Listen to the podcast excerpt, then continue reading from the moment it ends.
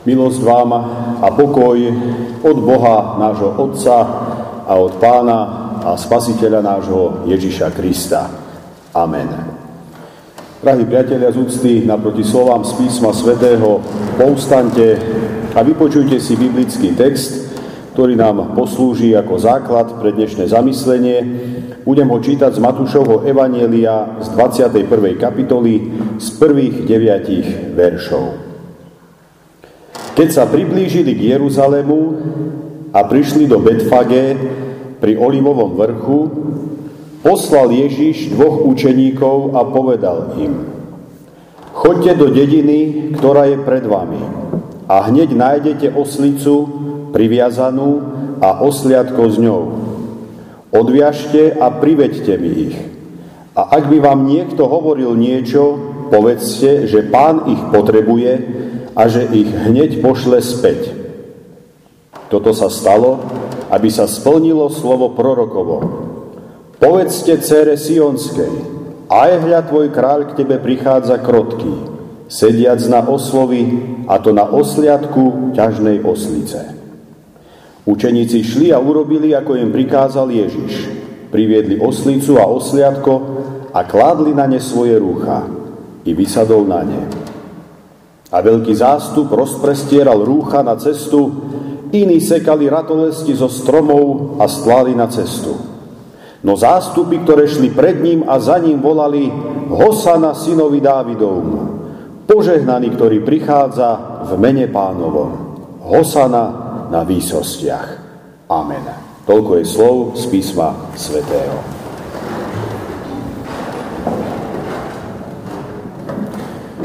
Milé sestry, drahí bratia v pánovi, naozaj z Božej milosti už po mnohý krát vstupujeme do nového cirkevného roka.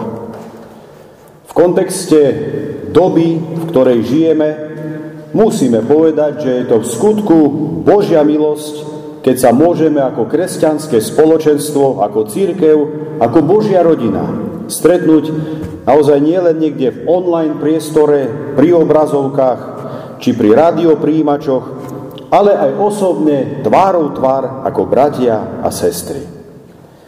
A zda si tieto vzácne chvíle viacej vážime, keďže nám počas tohto roka niekoľko mesiacov nebolo umožnené takto sa schádzať.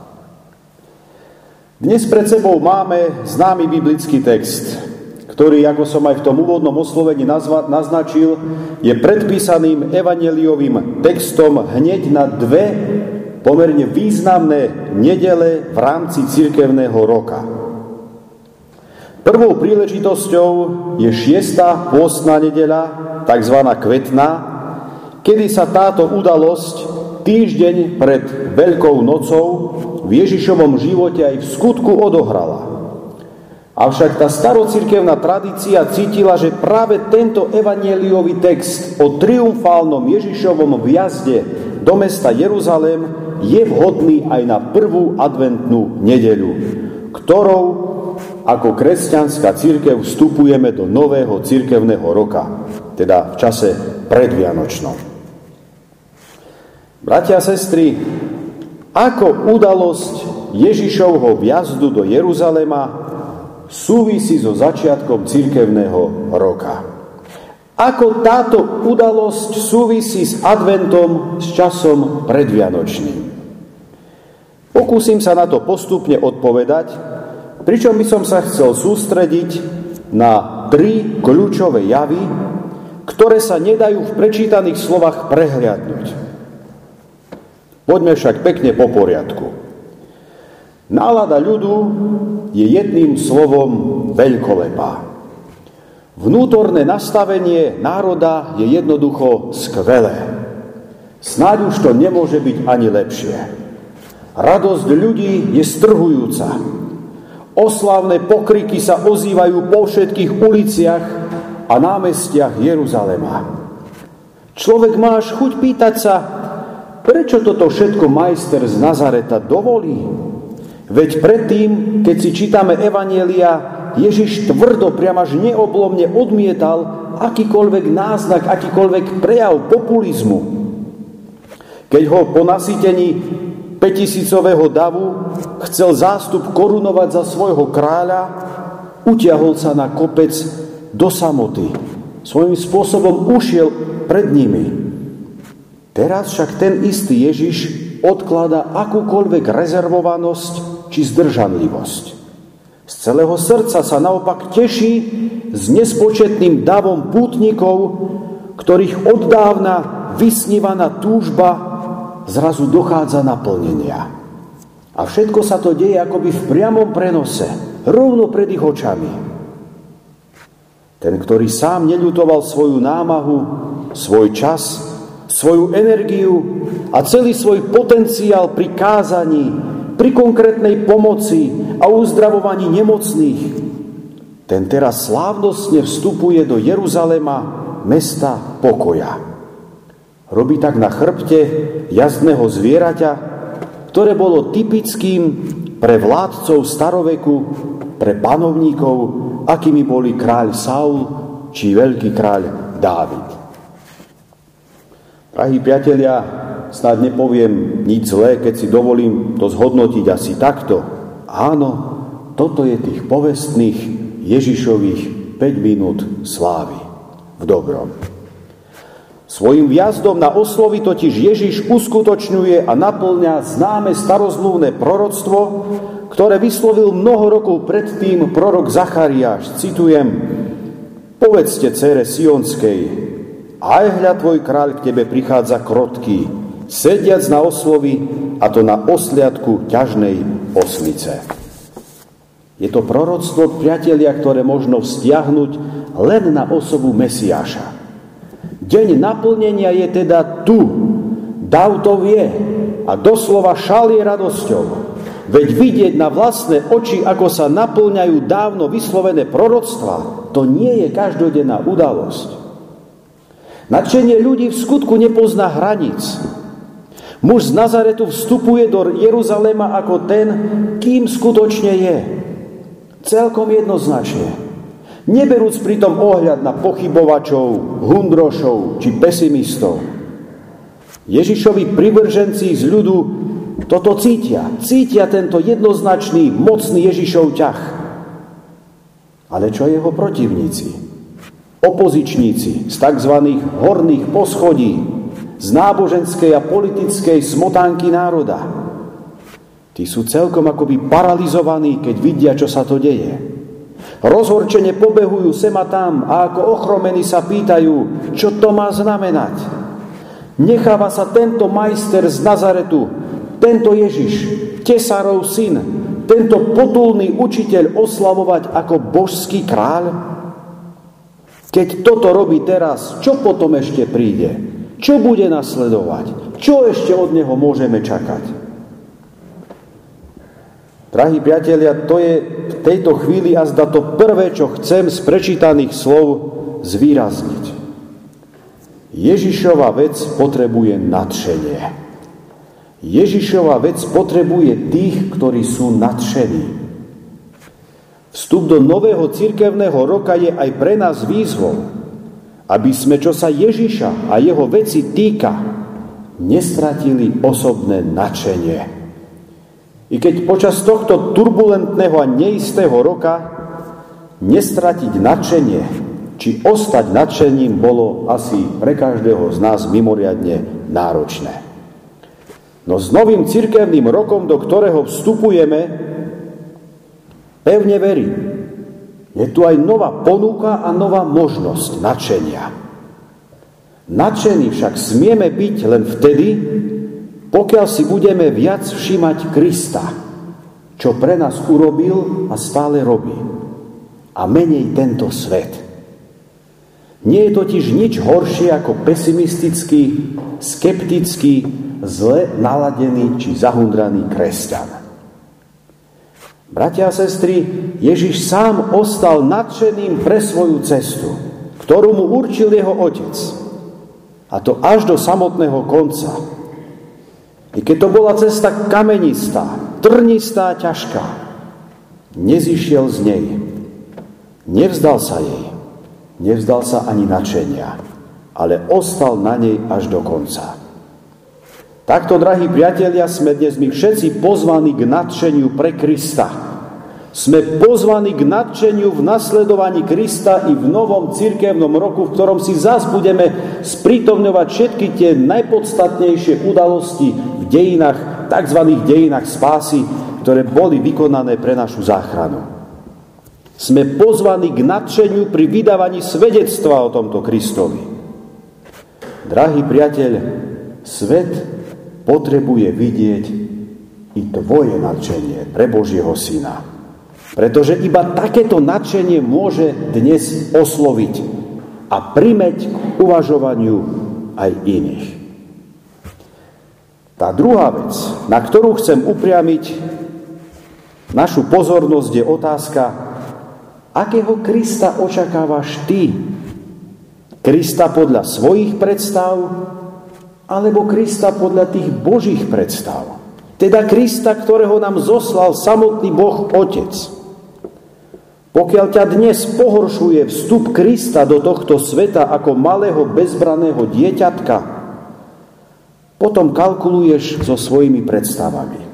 Nuž a pokiaľ ťa snáď pohoršuje vjazd Krista do Jeruzalema na oslíkovi, vstup Krista ako pokorného kráľa, potom si zrejme tiež vsadil na svoje vlastné predstavy.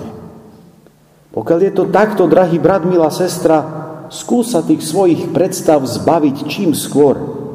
Nechaj sa i počas tohto ročného adventu, časom očakávania príchodu Božieho Syna, naplniť skôr tou Božou predstavou o Kristovi. Staň sa i ty jedným z tých, o ktorých Kristus hovorí, blahoslavený každý, kto by sa na mne nepohoršil. Nechaj si teda pomôcť prostredníctvom Božieho záchranného plánu, lebo nakoniec iba ten skutočne funguje. Iba ten môže pomôcť pri stretnutí s hriechom, diablom, Božím hnevom i trestom. Iba ten môže človeka zachrániť pre väčší život.